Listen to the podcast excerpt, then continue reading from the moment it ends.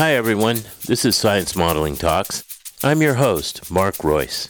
This podcast features top modeling instructors and thought leaders sharing ideas. My guest for this episode is Dan Peluso. Dan's an astronomy modeling instructor with a fascinating story behind his journey into science teaching. You'll hear this young astrophysicist share his exciting ambitions for how he hopes to influence teachers and help students grow in understanding our world and the cosmos around us.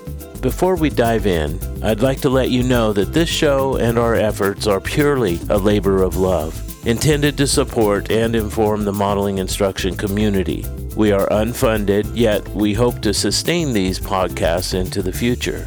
If you'd like to help us keep going, please consider making a donation through the link at the bottom of our homepage at sciencemodelingtalks.com. While you're there, you can access extra content related to our interviews and learn more about our guests on the interview pages. Also, please share your thoughts and comments by clicking the link that says Tell us what you think. We really want to hear from you. Okay, let's dive in. Here's my interview with Dan. Hi, Dan. Hi, Mark. How are you? I'm doing well. Living in California, and the smoke's not bad today. No, I can see the skies. It's not red or orange, and that makes me very happy. Yeah. Well, I was on up against the uh, Sierras, and you're in the Bay Area, and we had both had lots of different issues with the fires. Any harrowing or, or interesting experiences that you want to share? Well, I usually wake up uh, five thirty or six in the morning, and I believe it was a Wednesday, and I get up at six and go to get my coffee. I set it on an auto, and it was pitch black dark in my house. And it's usually at least a little bit light at that time, right? And I was, this is a little strange. So then I go into my living room, and it's it feels just as dark as night, and the the windows have this strange eerie glow to it. was, I thought I was dreaming or something. It was really weird. And then then I go outside, and the whole sky is orange, and then you know, the whole day was just this freaky kind of dreamlike state. And we had all the posts on the news where people were showing the skies in San Francisco and they were red and orange. And so it was, it was just a weird experience. This, this has been the strangest year. Um, and, and the fires, I've never, uh, you know, I'm 60 and I've never seen in my lifetime anything like this, you know, and I've lived in California my whole life well, hopefully it's it's you know it's um it's something to learn from. I mean, Australia had the same phenomenon happen last year with their fires, and um, this has been something that's been predicted by climate scientists for decades. And you know these events are going to continue to happen, but with more intensity and more frequency. If uh, the whole planet doesn't start to come together and do something about the human impact on our on our on our world and on our climate. Mm-hmm. That's absolutely right. So we're going to dive into your world, which is uh, astronomy education, science education in astronomy. That's right. Do you ever have problems saying astronomy? Um, I have problems saying a lot of words. In fact, um, if uh, anyone out there listening, if they want to tally all the words I mispronounce and then let me know, um, I won't be I won't be hurt because I mispronounce things all the time. we will have a transcription posted on the website. Mm-hmm. So you know what's fun about about mispronouncing words too, and it just made me think of something. Um, is well, you know with education we have uh, you know we always focus on the answer, right, and the correct answer, and I think that is just completely dead wrong in how we should be thinking about education. And there's this uh, there's this example that uh, Neil deGrasse Tyson talked about in a video that I watched where he was giving a graduation ceremony uh, speech, and he said we have these students at a spelling bee, and they're they're supposed to spell the word cat. And the first student says C A T, and they're like, "That's right." And then the second student says K A T, and that's wrong, dead wrong. And then the third student spells it completely dead wrong, like I don't know, XBD, right? And then the KAT is marked just as wrong as the the completely off the wall one, even though phonetically it's the same. And in the dictionary, phonetically it'd be spelled that way. Mm. You hmm. know, so I don't know. I just thought of that tangent. That's going to be me in this well, in this podcast.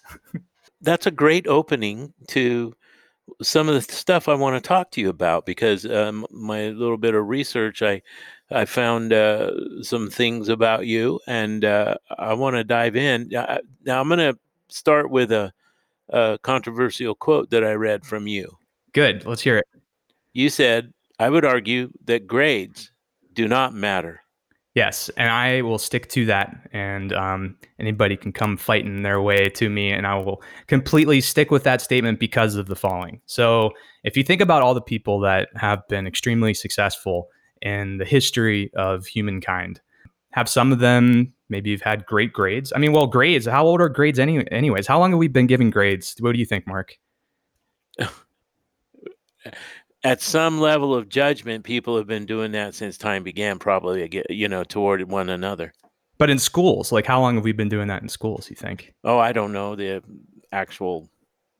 A couple hundred years, maybe 150 okay. years. I, I don't. I don't know. I'm just guessing too. I don't know exactly how much, but I mean, we've had schools for a while. But, um, you know, th- I think the point is is that um, there's been people that have been successful you know, not based off of their grades. And some of those people, you know, have dropped out of, of school or college and uh, maybe have gotten average grades or below average grades, but they've still made a huge mark on on society and have been innovative. And it, it wasn't about the schools that they went to. It wasn't about the uh, GPA that they got or the test scores that they achieved. In fact, a lot of schools are getting rid of standardized tests um, because they find that there's a lot of inequalities in them and a lot of biases in them, and they don't really test you know you for what you what you know and your abilities, and you know um, that can actually be kind of harm harmful to our society. But what what does make people successful is their initiative, their drive, their ambition, their curiosity,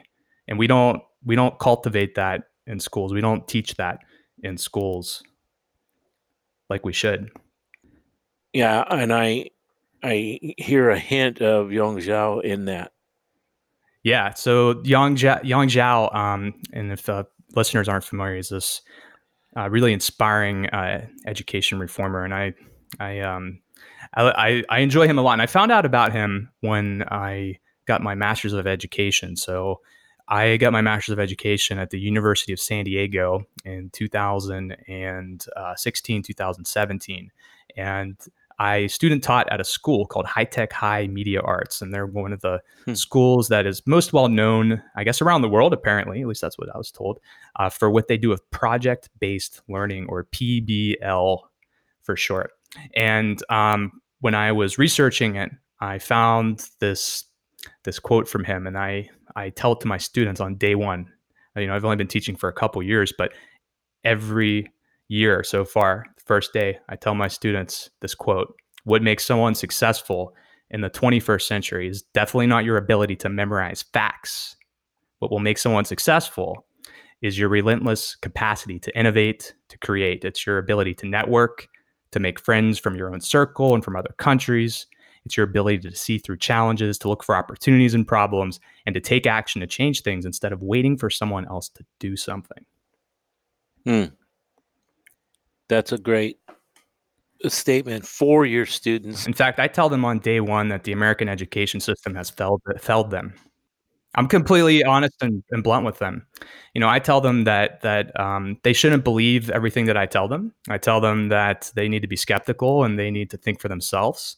That they um, need to be curious and cultivate their creativity. That they need to work with each other and um, and the, in the world that we live in today, okay if you want to be successful then you you have to be able to innovate you have to be creative and you have to be able to to think for yourself and and these are i would argue that these are also really important aspects of what make a great uh, society in a democratic world teaching them how to learn yes and i think that's something that Wait, what is this podcast? Uh, what's the what's Science this show? Modeling talks.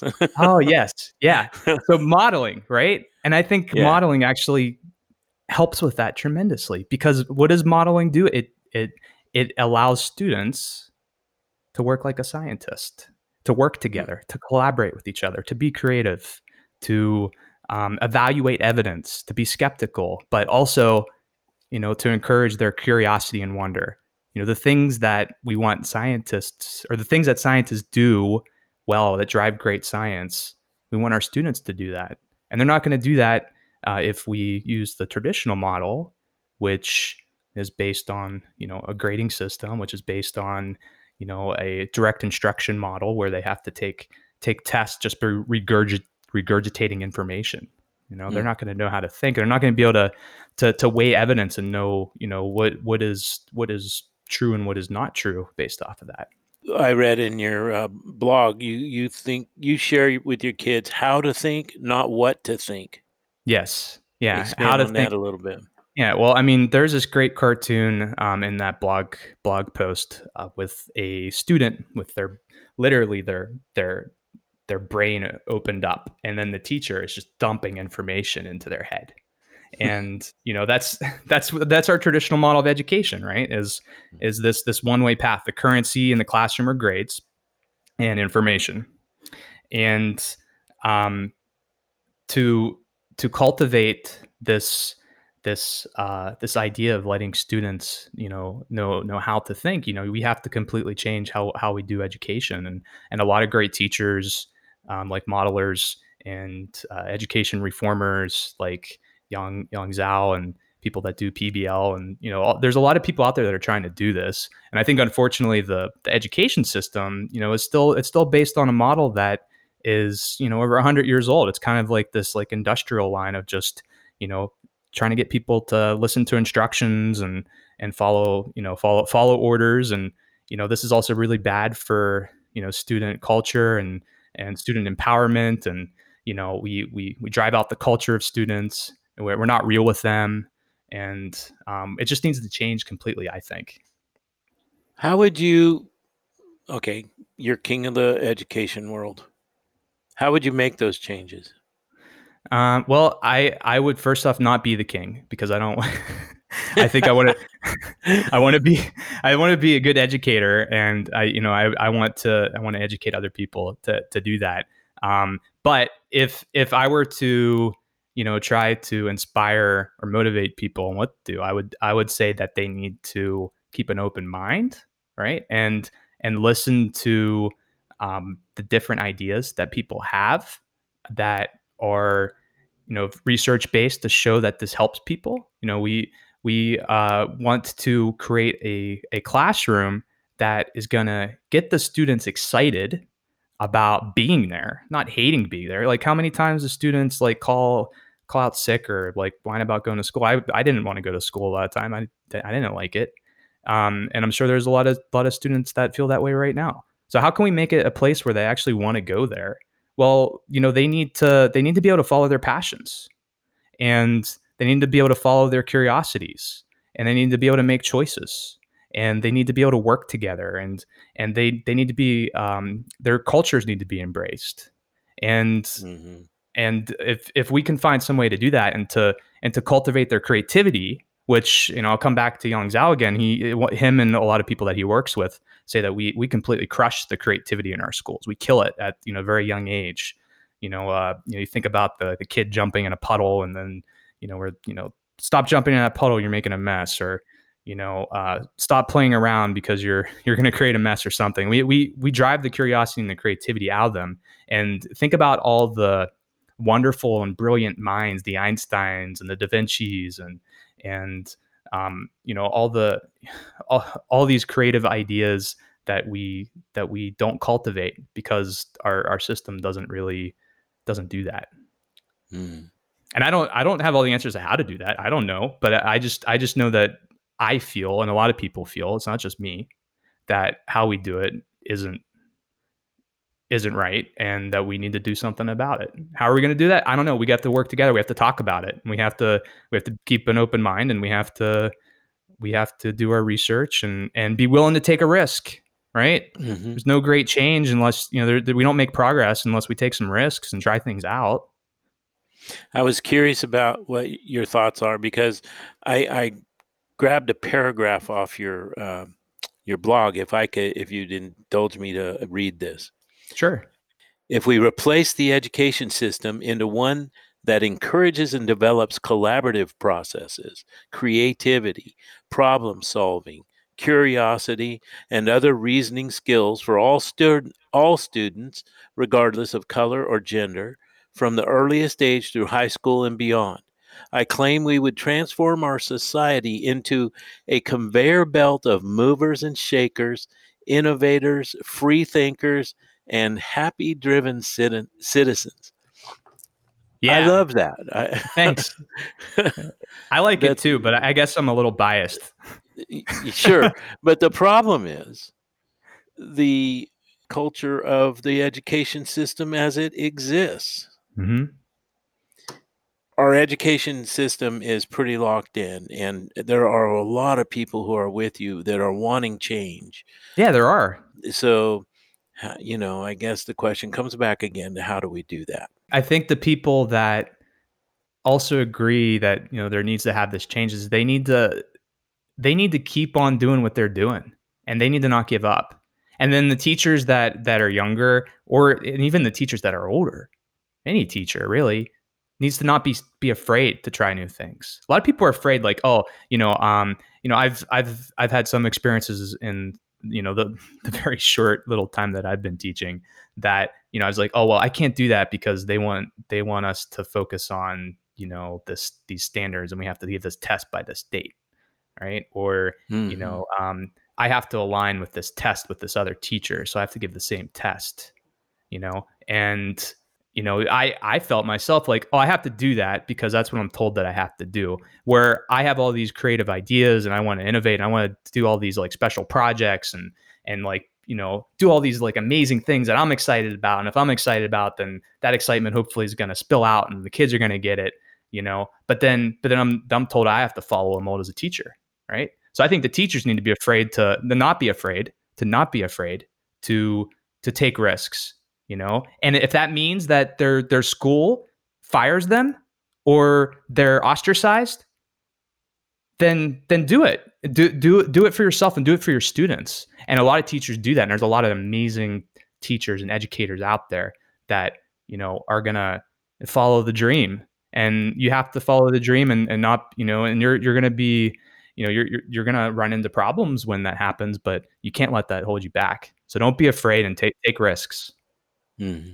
that's good you mentioned that you haven't been teaching that long yeah no i've only been teaching for um, i guess three three full years i've taught you know i had my one year student teaching but you know they traditionally don't count that as like a year of teaching so um, yeah so mm-hmm. some people are going to say oh you're just a noob but yeah, but sure. you've been teaching. I just want to clarify. You've been teaching high school astronomy, physics, but it's physics, been astronomy themed physics. Ah. So I'm I'm an astronomer, and I'm also uh, I'm now working on a PhD in astrophysics. So I, I kind of like astronomy. In fact, I uh, you know that's the reason why I went into science. I never I didn't like science when I was in high school and I didn't care about it. Never thought I'd become a scientist or even a teacher, nonetheless. And um, I uh, wanted, I, I, think teachers should put their passion into it. And I, I've always put my passion around uh, astronomy when it comes to science. And when I've taught physics, when, when possible, I've, I've tried to theme it around astronomy. Not always, but, um, you know, here and here and there. You mentioned um, to me before this interview that you really uh, respect and appreciate modeling instruction. Yeah, and I I only found out about it. Um, let's see, maybe a year and a half ago. So they're gonna really criticize me because I'm on a modeling podcast and I've only been a modeler for like a year. Oh my gosh. yeah. But how did you get introduced to it? So um, I uh, began a PhD um, with the University of Southern Queensland (USQ). They're they're located in, uh, near Bris, Brisbane, Australia. Um, so I've been flying back and forth, you know, from Australia to the Bay Area. No, I do it all remotely. This is kind of cool, kind of a cool little uh, university where I can actually work on a PhD remotely. And one of my advisors is uh, actually I have like I have like 20 advisors by the way, but um, one of them is uh, Colleen Megowan, hmm. and I think you know Colleen, right? Yeah, I do. She, yeah. She's been instrumental in helping us get launched, and uh, I've done interviews with her, and she's she and I are very good friends. She's an amazing lady. Yeah, and I think a lot of modelers will know will know Colleen. Um, so before I even met Colleen, I met somebody by the name of Carl Pennypacker, who has the most awesome name in the world, by the way. Carl, if you hear this, everybody loves your name. You know it. Just pat yourself on the back because your name's awesome. So he's an astrophysicist. He got his uh, he got his PhD, I think, at Harvard or Princeton in 1978, um, and he worked on the uh, this uh, this project with uh, with a with one of his students named Saul Perlmutter. You ever heard of Saul Perlmutter before? I've not. So Saul Perlmutter won the Nobel Prize in Physics in 2011 for the discovery of the expansion of the universe via dark energy. And Carl Pennypacker was involved in this project, um, but then he, he he this guy loves education and he's known around the world for astronomy education. And he started this um, he started this education initiative called Hands On Universe, and that turned into Global Hands On Universe. And it started in the 90s. And what they do is they um, try to make astronomy education more powerful by giving teachers and their students access to robotic telescopes, training them in um, astronomy data analysis, uh, making models. Hmm. Making models to grow their understanding and inspiration from that data. And back in 2016, um, the American Modeling Teaching Association or Teachers Association (AMTA), they they partnered with uh, with Global Hands-On Universe and Carl to to develop a modeling instruction astronomy workshop.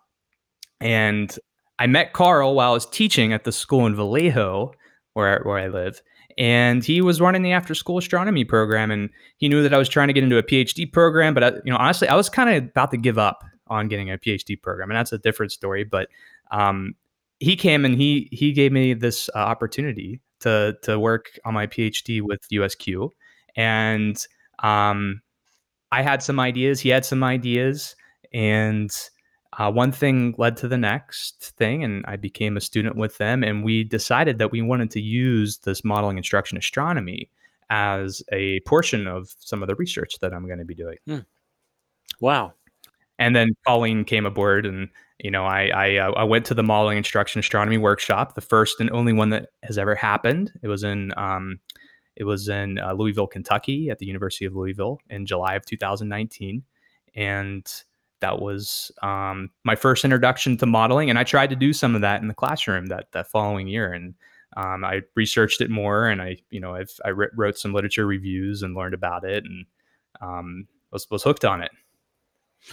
So modeling instruction is started with physics with Dr. Hestenes, but it's moved through the disciplines, uh, chemistry and biology, and now astronomy. Is sounds is pretty new. You're young in this modeling thing. Talk to me about how just the general modeling concepts of instruction have influenced you as a as a newbie uh, I think there's a lot of people who've been doing it. My wife's been doing it 20 years. Colleen's been doing it however long she's been doing it. And all the, you know, those who are listening, there's differing uh, experiences in time with modeling. And I'm just curious with a guy that's had it for a year, what what are your insights? Well, um, I like probably many teachers started teaching pedagogy or methods that I was taught right? So I thought that you know if if I was just excited and um, inspirational, and I was the sage on the stage, then it would work with with the students. I, I learned very quickly that that that was not true, and um, when you know, in your first year teaching, you know, teachers always say that's, you know, your hardest year. And that was my hardest year. And you get better. I mean, teachers, it's a practice and it's like, you know, you get better, I guess, every year. Um, and in my third year teaching, whenever I started experimenting with this modeling, I noticed something pretty magical. First off, um, I didn't have as much behavior problems as I did before. Second off, the kids were excited about what they were doing they were creating. They were talking to each other about what we were trying to learn. And it's it was just like the light bulbs above everyone's head just started shining. And um, it was it was just kind of this magical thing. And anyone who does modeling or has experienced modeling, I think they they're familiar with that.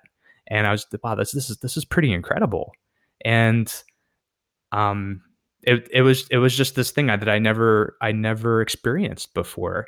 And you know, later I I would I would study these different you know uh, you know these different types of educational um, ideas like you know PBL and and you know the inquiry based learning and and using other methods. And it's just like you know wh- why don't schools do this more? And um, it's it's it's just how amazing it is and it works. You know, there's all the research that shows that it works and um, it just surprises me that it's not it hasn't taken off more than it has and i know that there's a lot of people that do do it but several thousand yeah i think was there like 10,000 like like uh, maybe 10,000 some enough. teachers?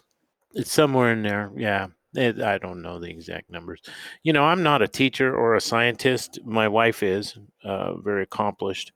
And uh, this because i'm kind of a production guy i built the podcast.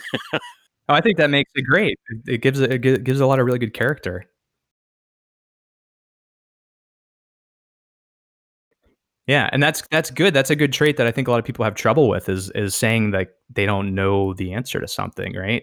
When I there's been times where students have asked me something I don't know, and I say I don't know, I don't know the answer to that, right? And they're like, "What? What? You don't know? Aren't you? You're the teacher. You're supposed to know everything, right?" And I'm like, "No, I I don't know everything." and you know nobody does and you have to be honest when you don't know things just let you know and that's what science is about is being honest about what we don't yeah. know then you can say let's go find out. Exactly.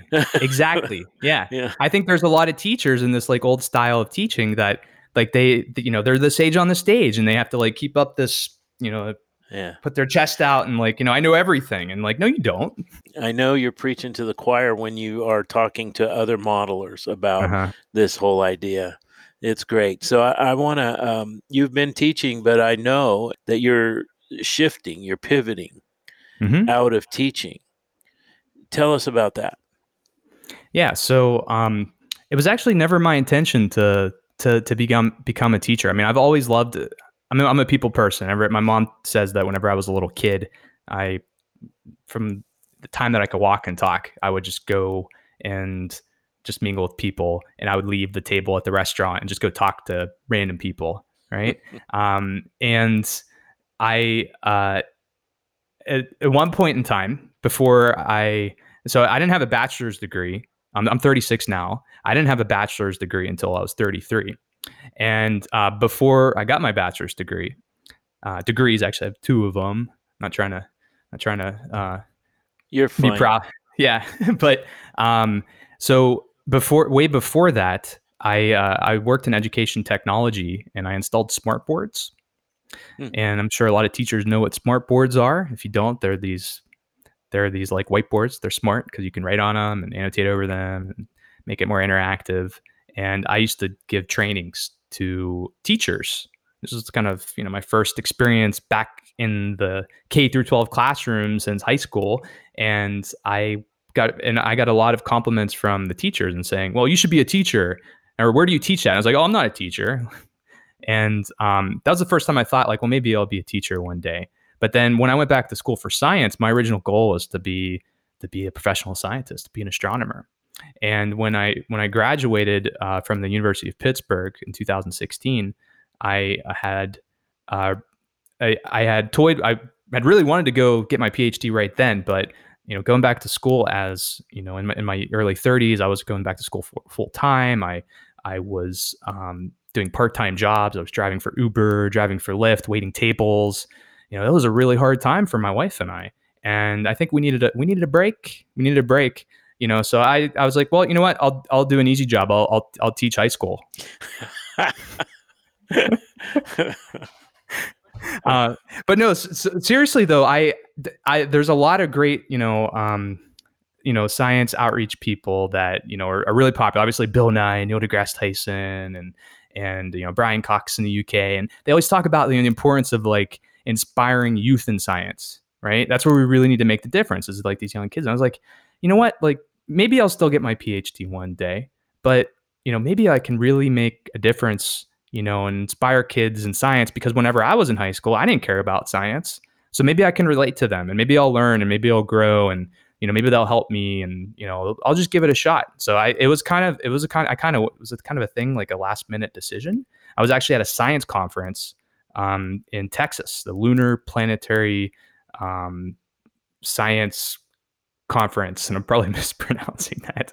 but I met this I met this this gentleman there. He's this this this older gentleman, and he um, he was an educator, and I, I had just uh, applied to UC Davis in a PhD program in planetary science, and I I got the denial letter while I was in this conference, and I was I was really I was really sad about it. I was like, it's the end, you know, it's never gonna happen. Wah, cry, cry, cry. And, and then I and then I ran into him and it was almost kind of like the serendipitous moment.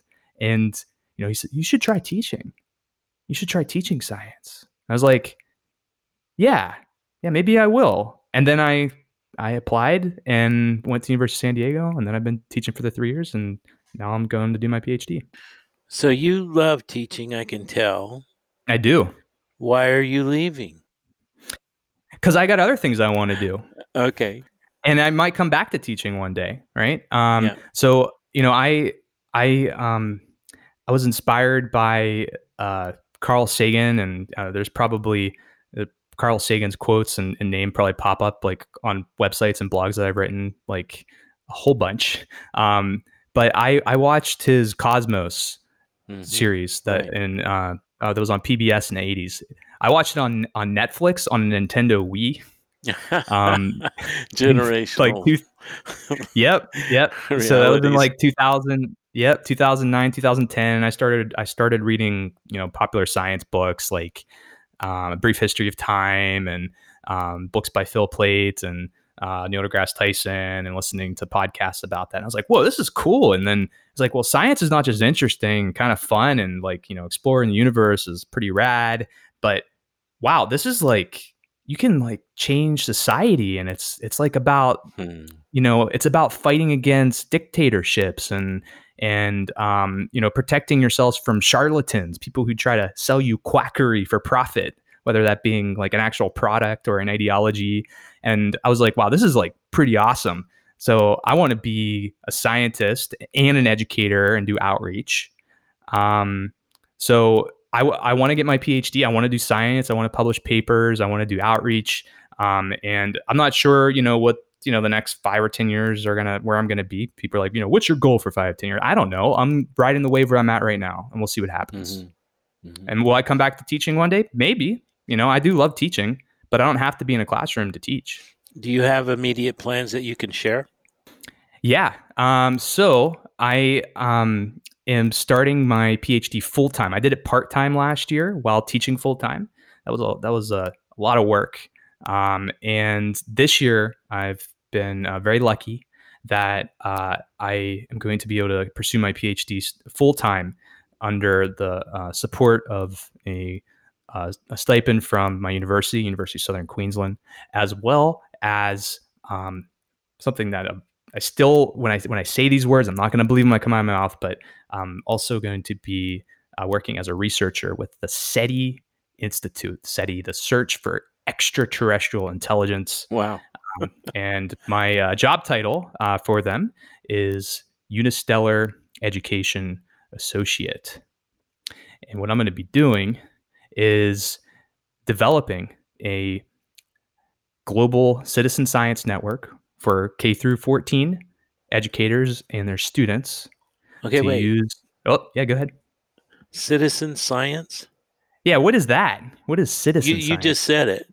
hmm so citizen yeah what is it so citizen science is basically um, anybody that wants to contribute to science they can contribute to it. Um, so you know some examples is you know there's there's different um, there's different websites and, and apps out there where you know if you you know if you're interested in science you want to help scientists work in the field maybe you can collect some data maybe take some pictures of the sky and that can help with climate change. Is that like crowdsourcing? yeah it's kind of like crowd crowdsourcing in a way. Uh, Mhm. hmm, yeah. Um, but it's also uh, it's also have uh, a lot of educators have been exploring doing this in the classroom. And something that i started researching when i was doing my master's of education was project-based learning and pbl and how pbl can be much more motivating if it has real applications. So when you're doing something that actually is is you know making a difference and you're working on a real project that means something Okay, you mentioned PBL earlier. Remind me what PBL is. Project project based learning. Learning. Yeah. Got it. And okay. um I have a good example of a PBL project that I'll try to sum up real quick that that I did before, and it was for my unit in uh, energy for my physics class. And what we did is we learned about energy through learning about asteroids and asteroid impacts. And if you didn't know, there's these giant rocks in the sky that impact Earth from time to time. If you look at the moon, there's evidence of it. In fact, just as many asteroids hit the Earth as they hit the moon, except on Earth, we have erosion and plate tectonics that kind of erases that evidence, but they're there, right? Um, so, what we did in this project is students work in groups and they're given a piece of paper with an, uh, a hypothetical asteroid on it that's going to impact Earth on a certain date and time. And then there's a set of latitude and longitude coordinates. And there's some unknown and known variables that they have to solve for, such as like the energy when it impacts or the equivalent Hiroshima bomb equivalency of, of bombs that would explode if that asteroid were to impact and then some of them are getting an asteroid that impacts their school. Some of them are getting one that impacts hollywood or you know a famous city. And some of them are happening in 10 years. Some of them are happening in 100 years. Some of them are happening like a thousand years from now. But the one that happens in a thousand years from now would destroy all of humanity. And what do they have to do? They have to save the world from the hmm. asteroid impact. And they have to work bruce together. Willis. bruce yeah, bruce willis did it already Exactly. Yeah, Bruce Willis did it, and then um, it was the the other movie Deep Impact where they oh yeah they did that too. Yeah. Um, so yeah, if you get you get Aerosmith to write the soundtrack, yeah. and then you send uh, you send you send the star of Die Hard out to an asteroid, then you will save the world. But uh, so they had to work together, and they had all they had different roles. So some of them were like you know more sciency roles, some of them were like doing outreach and outreach is important in science. It's so important in science. Um, but but then they they had to develop this plan. Like, how are they going to deflect it? How are they going to detect it? You know, um, how are they going to coordinate their efforts around the world? How are they going to um, you know make sure that you know we work together in order to save the world? So this is a project that you know they got excited about, and they and they had tons of fun. We had tons of fun doing this, and um, that's a that's a project based learning unit, right? And mm-hmm. did they have a test at the end of that unit? No, they had a project, right? And they, I would, I would, I would argue, and I'd claim, and there's research to back this up too, that they learn much deeper than taking a test, and you can assess them in the same way through this project because they're actually applying it. When you're in the workforce, you're a scientist or you're an engineer or you're, um, I don't know, a computer scientist or any job like, do they give you tests? Well, I mean, there's probably some jobs where they test you, right? But no, you're you're you're assessed by your, you know, the the projects that you do and your and your, you know, your performance, right?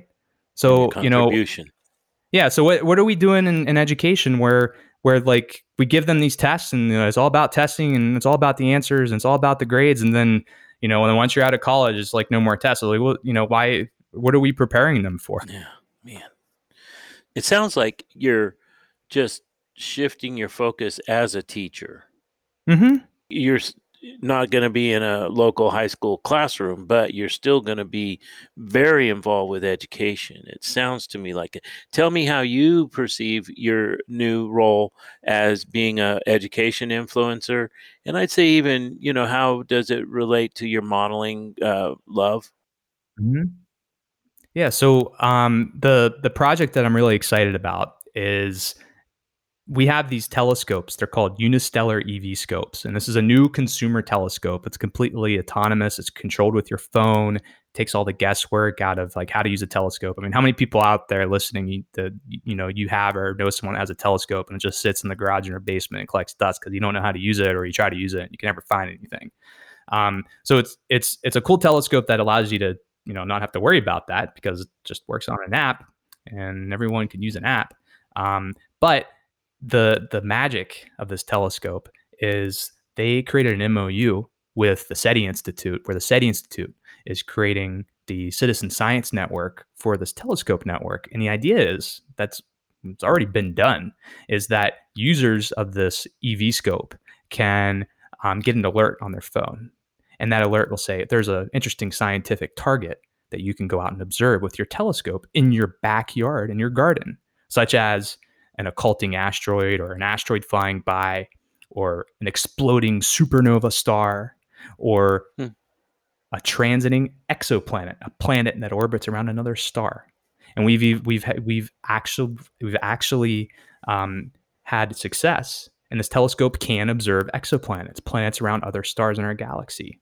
And it's that powerful. Yeah. So it's a consumer. This is a consumer telescope, and um, you know what's what's different about this than most consumer telescopes that most people will buy um, is that it has it has a digital camera in it. it has a what's called a CMOS light detector. So just like your phone has like a light chip in it, like a CCD light chip in it that collects photons, this has a light chip in it that collects photons, collects light, and it has a computer on board, and it can it can save that um, that astronomical data, and then astronomers we can then analyze that data, or the students can with their teachers by using certain pedagogies such as modeling instruction.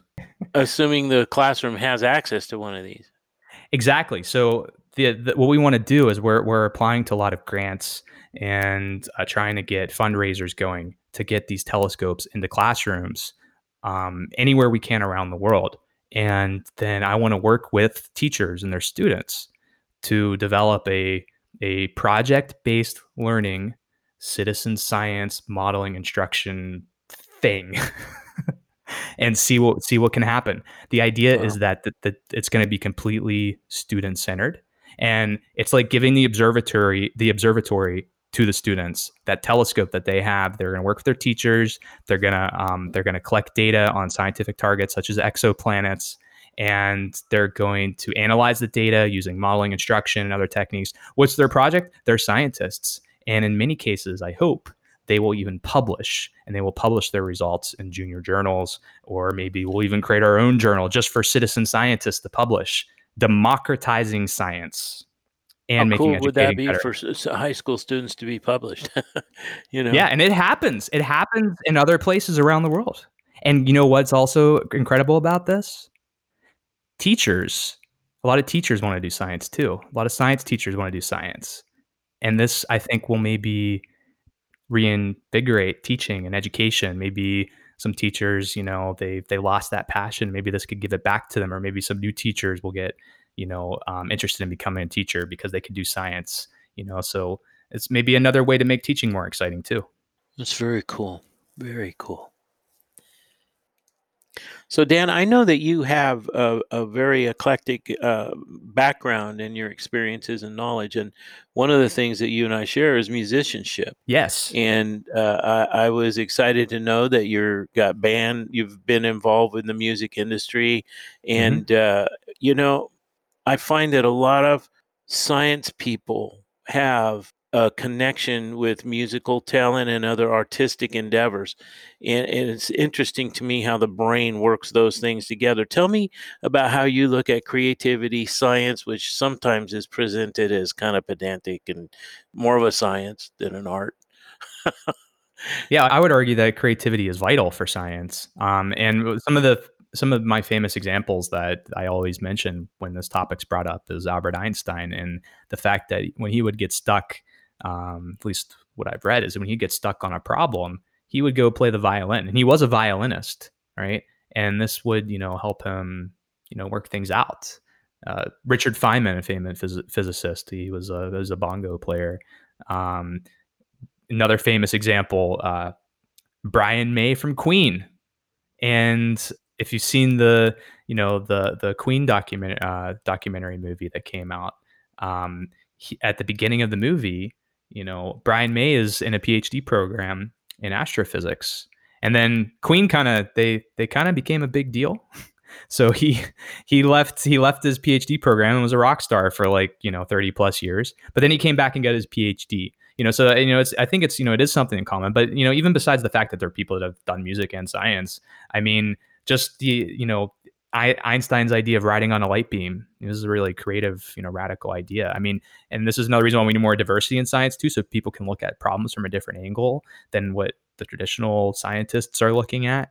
You know, Um, but it can also get people excited about science. There's this there's this educator um, by the name of Christopher Emdin. Have you ever heard of him? No. No. So he he is out of Columbia University in New York City, and he has a couple of really cool books. Um, in fact, he has this book called um, for for white for white folks who teach in the hood and the rest of y'all too. And um, he brings up this idea. Yeah, this is awesome book. Is I, I read it this year. I wish I would have read it like four years ago when I first started becoming a teacher. Uh, and it's amazing. So please, I highly recommend that book. But um, in the book, he he presents something called reality pedagogy. And something that he says is that education should not be a way out of your neighborhood. It should be a tool for improving it. And one thing that he did with science education that's really exciting is that he uh, worked with GZA, who's a rapper from the Wu Tang Clan.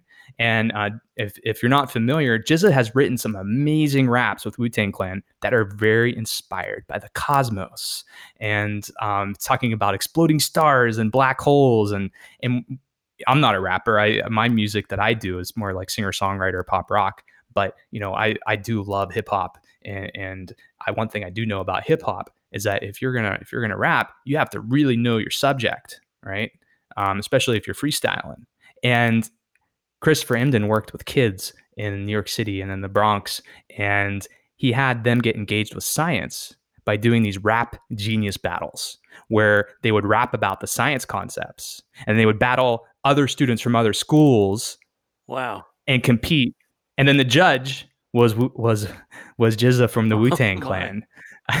it's pretty amazing. You yeah. can look up the videos. So you, you, you YouTube this and you can find the videos. It's it's really cool and it's really inspiring, right? Um, and there's this there's actually this this uh, company in Nashville, Tennessee called Notes for Notes, and they put recording studios in boys and girls clubs throughout America. And I actually have a friend that works there. And one idea that I have, I'm put him on the spot here, is that we maybe put the, some of these EV scopes in the schools, and these kids can write about exoplanets and science, and you know, it can be collaborative, and they can get excited about music, and and you know, and when you write about music, and as a songwriter myself, okay, you have to explore these concepts deeply and that puts meaning behind it and it makes it exciting so you can learn from this. Yes.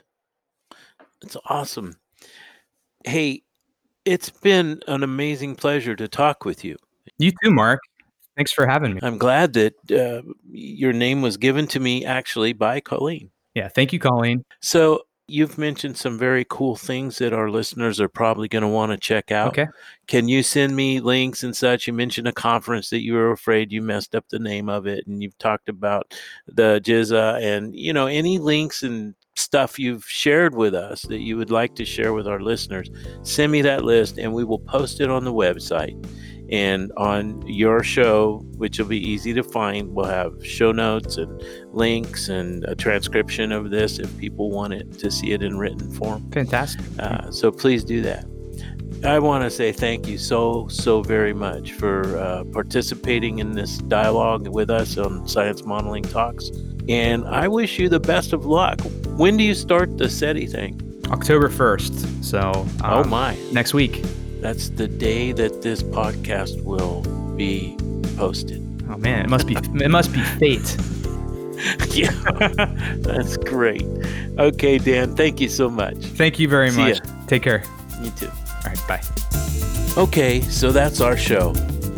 Head over to sciencemodelingtalks.com and listen to any of our archived episodes and access our show notes, which include guest bios, show highlights, and a link to the resources that were mentioned during the interview. While you're there, subscribe to our show so you won't miss out on any of our episodes. And when you join this community through our email list, we'll send you a link to a lot of awesome resources from the American Modeling Teachers Association. Thanks for listening, and as always, keep striving for excellence in your classroom.